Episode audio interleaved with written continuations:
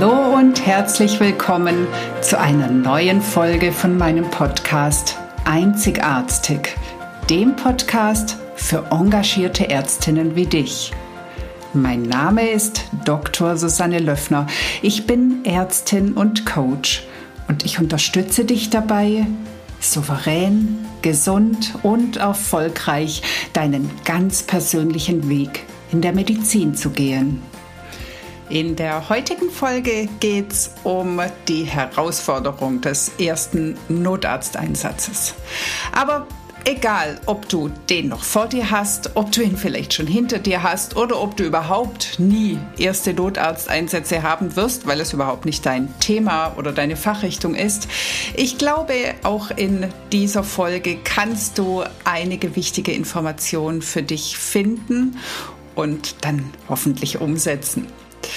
Falls du insgesamt mehr Tipps haben möchtest oder noch mehr erfahren möchtest, wie du dein Ärztinsein positiv beeinflussen kannst, wie du weniger gestresst bist, weniger überfordert, aber dafür mit mehr Zufriedenheit und Leichtigkeit zum Arbeiten gehst, dann buche doch unseren kostenlosen Workshop Healthcare mit Self-Care. Er beginnt am 17. April, geht sieben Tage. Es ist ein Online-Workshop. Es wird immer abends ungefähr 90 Minuten lang Inspiration und Input von mir und meinem Lebensgefährten Henna Stürzen-Hecker geben. Du bekommst mehr Informationen und die Möglichkeit zur Anmeldung in den Show Notes.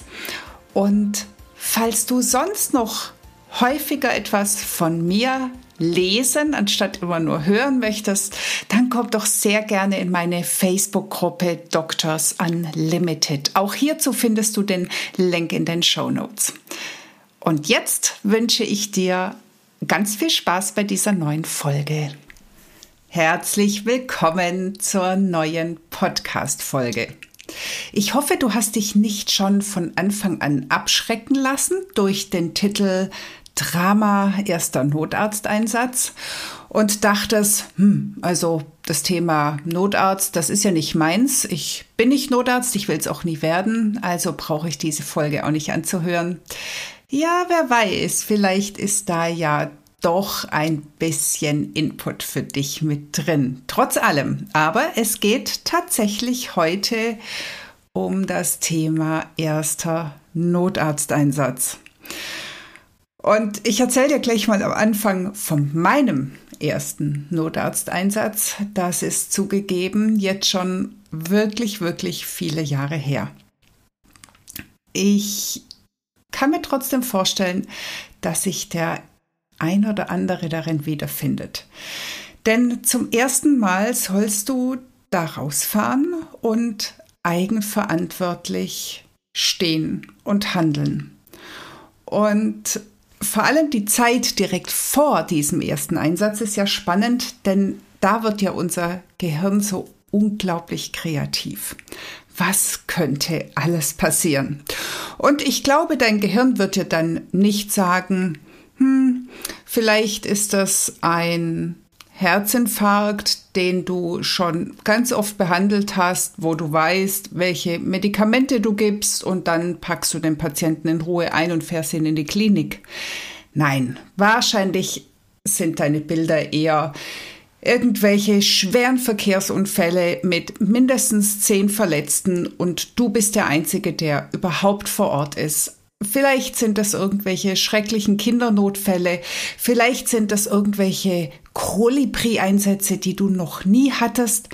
Und auf einmal wird dir klar, oh Gott, haben wir wirklich eine Thoraxdrainage auf dem Auto? Haben wir wirklich dieses Medikament oder dieses? Oder was ist denn, wenn ich irgendein Medikament gar nicht kenne?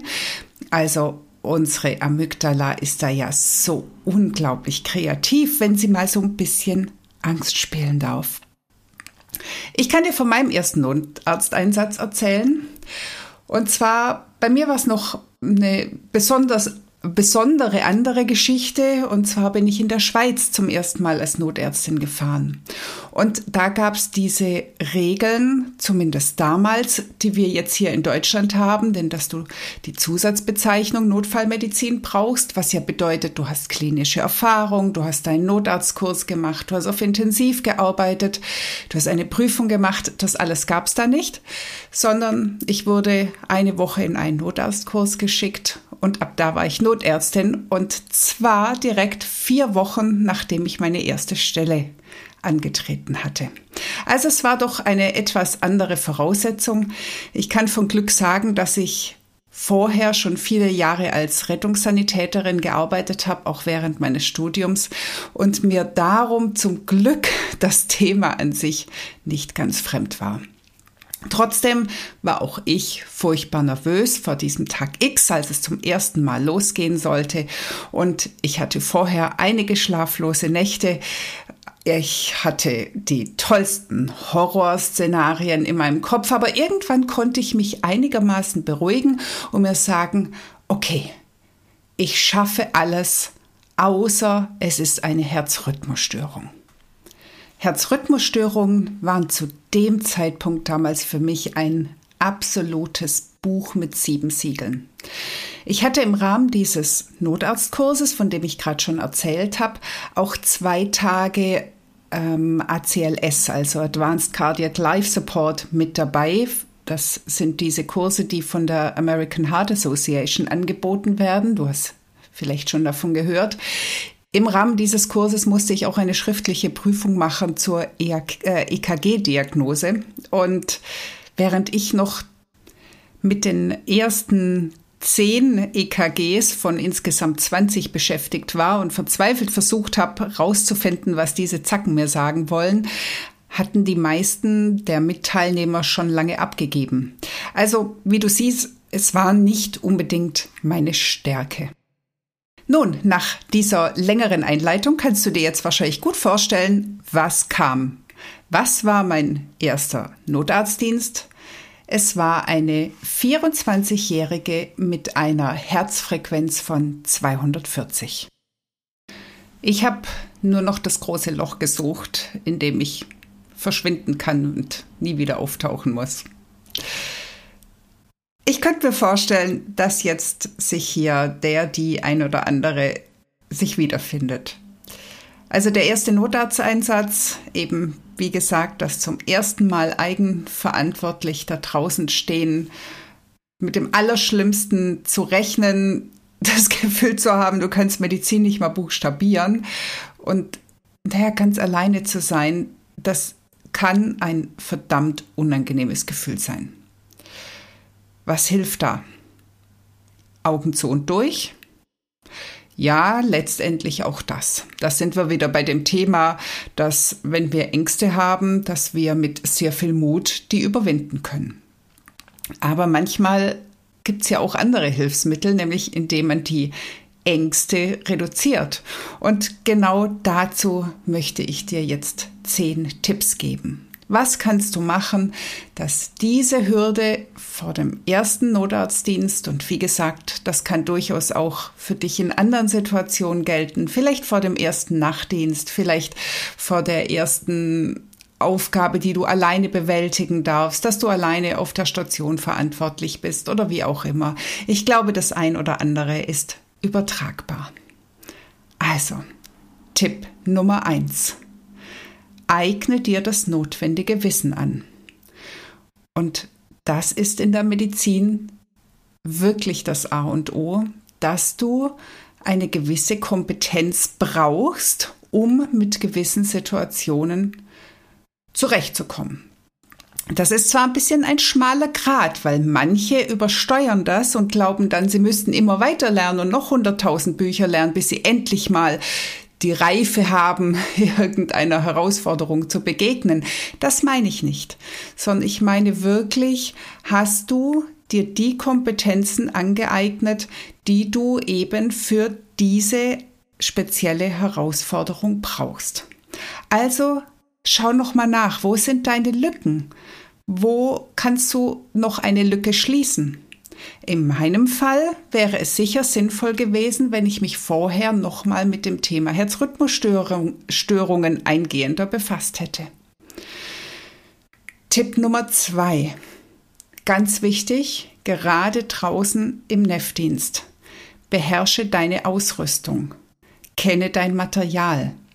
Also schau dir wirklich an, welches Material du hast und informiere dich überhaupt, was dir zur Verfügung steht. Lass dir zum Beispiel eine Liste der Medikamente geben, dass du gucken kannst, kennst du alles? Weißt du, wie du mit ihnen umgehst oder weißt du zur Not, wo du schnell nachlesen kannst? Schau auch, welche Gerätschaften, die du potenziell brauchen könntest in bestimmten Situationen, sind sie vorhanden? Also gerade der Kindernotfallkoffer, was ist da drin? Was ist in einem Thorax-Drainageset drin? Was ist eben nicht drin?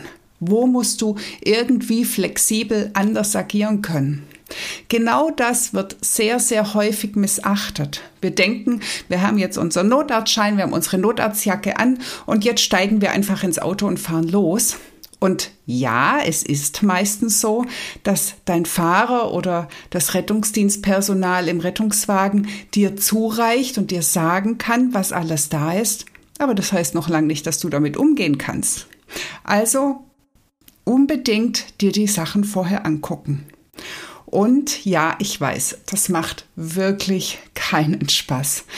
Aber diese MPG-Einweisungen für beispielsweise das EKG oder das Beatmungsgerät, so furchtbar langweilig sie auch sind, auch sie sind sinnvoll. Weil auch hier kannst du nochmal deine Lücken aufspüren und nochmal merken, hä, wovon redet der gerade? Ich habe überhaupt keine Ahnung, wann ich diesen Modus überhaupt verwenden soll. Also beherrsche deine Ausrüstung. Tipp Nummer drei. Suche dir ein Vorbild und versuche seine Art zu imitieren.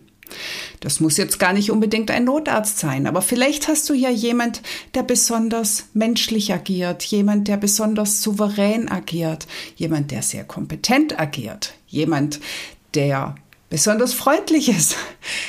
Schau dir Menschen an in deinem Umfeld, von denen du sagst, so wäre ich auch gern.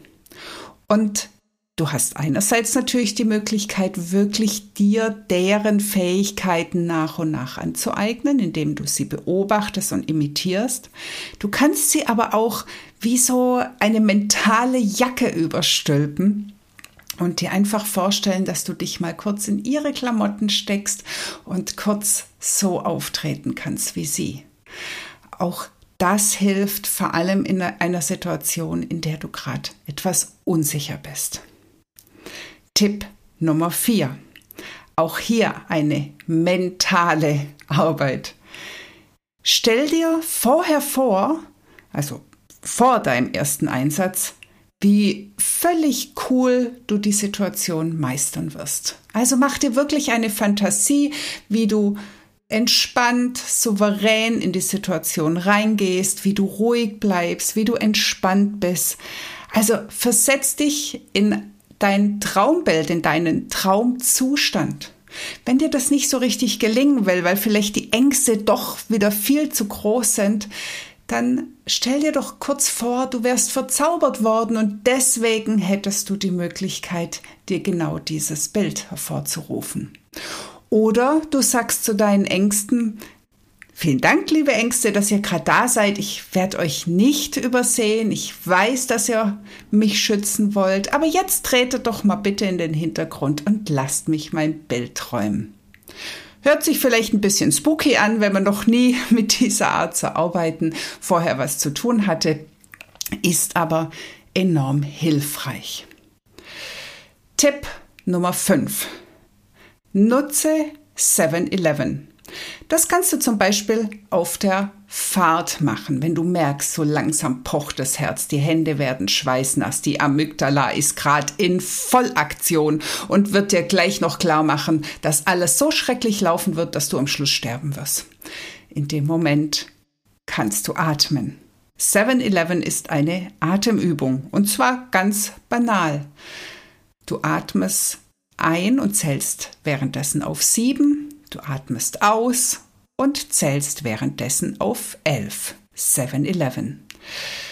Wenn du gerade sehr nervös bist, dann kann es sein, dass du am Anfang relativ äh, schnell zählen musst, sonst geht dir die Luft aus.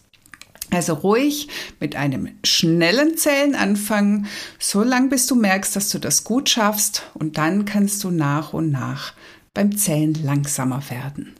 Und das machst du ruhig längere Zeit. Also nur zweimal wird dir nichts bringen. Mach es so lange, bis du wirklich merkst, jetzt reagiert so langsam mein Körper und ich werde entspannter. Tipp Nummer 6. Ziehe eines deiner zehn Buchjoker aus der Tasche wenn du eins drin hast, oder nutze eins deiner unglaublich vielen Notfall-Apps. Ich bin tatsächlich früher wie so ein äh, Bär durch die Gegend gelaufen, weil ich ganz viele Taschenbücher in den Taschen hatte. Eins für Kindernotfälle, ein, eins für Notfallmedikamente, eins für überhaupt Rettungsdienst an sich, also schwer bepackt. Inzwischen gibt es sehr, sehr viele gute Notfallmedizin-Apps. Also gerade was die Medikamente betrifft, wo du sehr, sehr schnell die Dosierung nochmal nachschlagen kannst.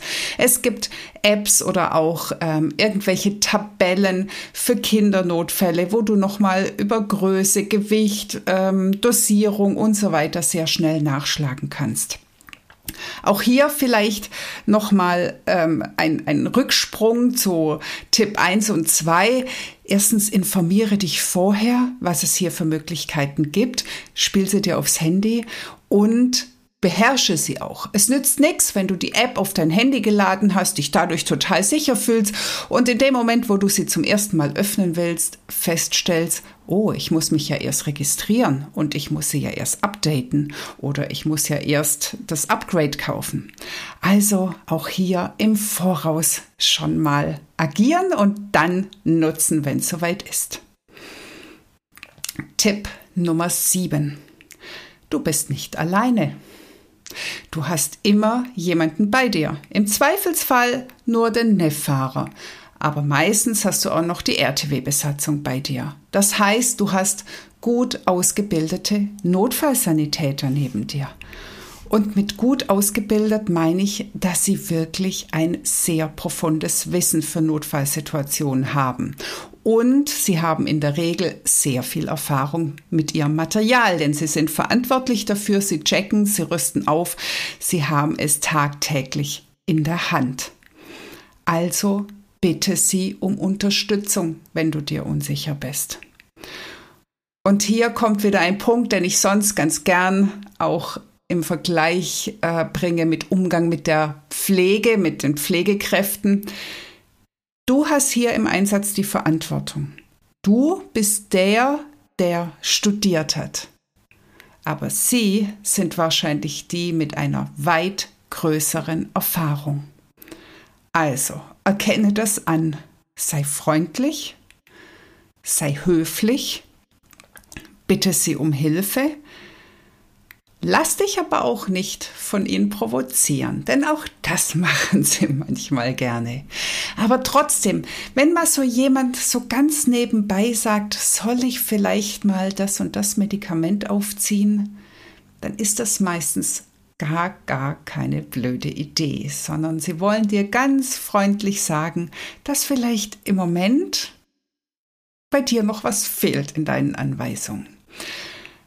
Also arbeite mit ihnen zusammen, nutze ihre Hilfe und erkenne vor allem an, was sie wissen und können. Tipp Nummer 9. Lass dir Zeit zum Überlegen. Wir glauben ja immer, Notarztdienst, es muss immer alles schnell, schnell, schnell, schnell, schnell gehen. Jede Sekunde zählt. Wir müssen zum Auto rennen, wir müssen direkt losbrausen, alle Geschwindigkeitsbeschränkungen überschreiten. Wir müssen ins Haus rennen und es muss sofort die Diagnose sein. Genau das sind die größten Fehlerquellen. Atme erst einmal durch. Komm erst mal an hör dir an, was die Angehörigen oder der Patient dir sagen. es kann unglaublich schnell zu einem Fixierungsfehler kommen. Also angenommen, die Leitstelle sagt dir, jemand ruft dich an oder es wurde angerufen, weil jemand einen Myokardinfarkt hat.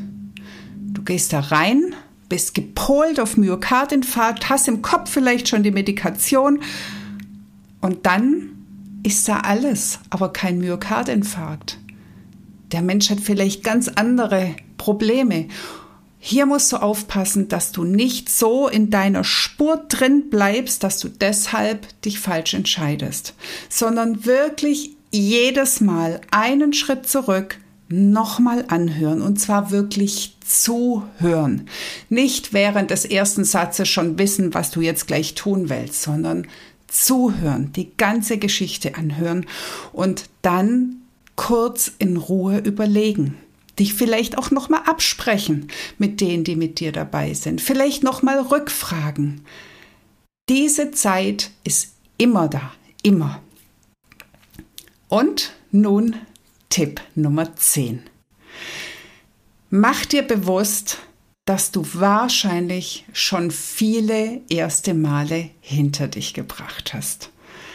Also, es ist nicht dein erster Patient, es ist wahrscheinlich nicht deine erste Intubation, es wird auch nicht deine erste Narkose sein, du wirst nicht zum ersten Mal irgendetwas verantwortlich machen. Es ist wahrscheinlich auch nicht dein erster Dienst. Erinnere dich daran, was du alles schon geschafft hast, was du alles schon positiv gemeistert hast und erkenne da deine Ressourcen. Erkenne, dass du vielleicht jemand bist, der in dem Moment, wo es hektisch wird, innerlich ganz ruhig wird. Vielleicht erinnerst du dich dran, dass du schon schwierige Situationen gemeistert hast, weil du einfach ein sehr profundes Wissen hast. Erinnere dich dran, dass du schon mal wirklich gut klarkamst, weil du wirklich gut zuhören kannst, weil du wirklich mit den Menschen gut agieren kannst.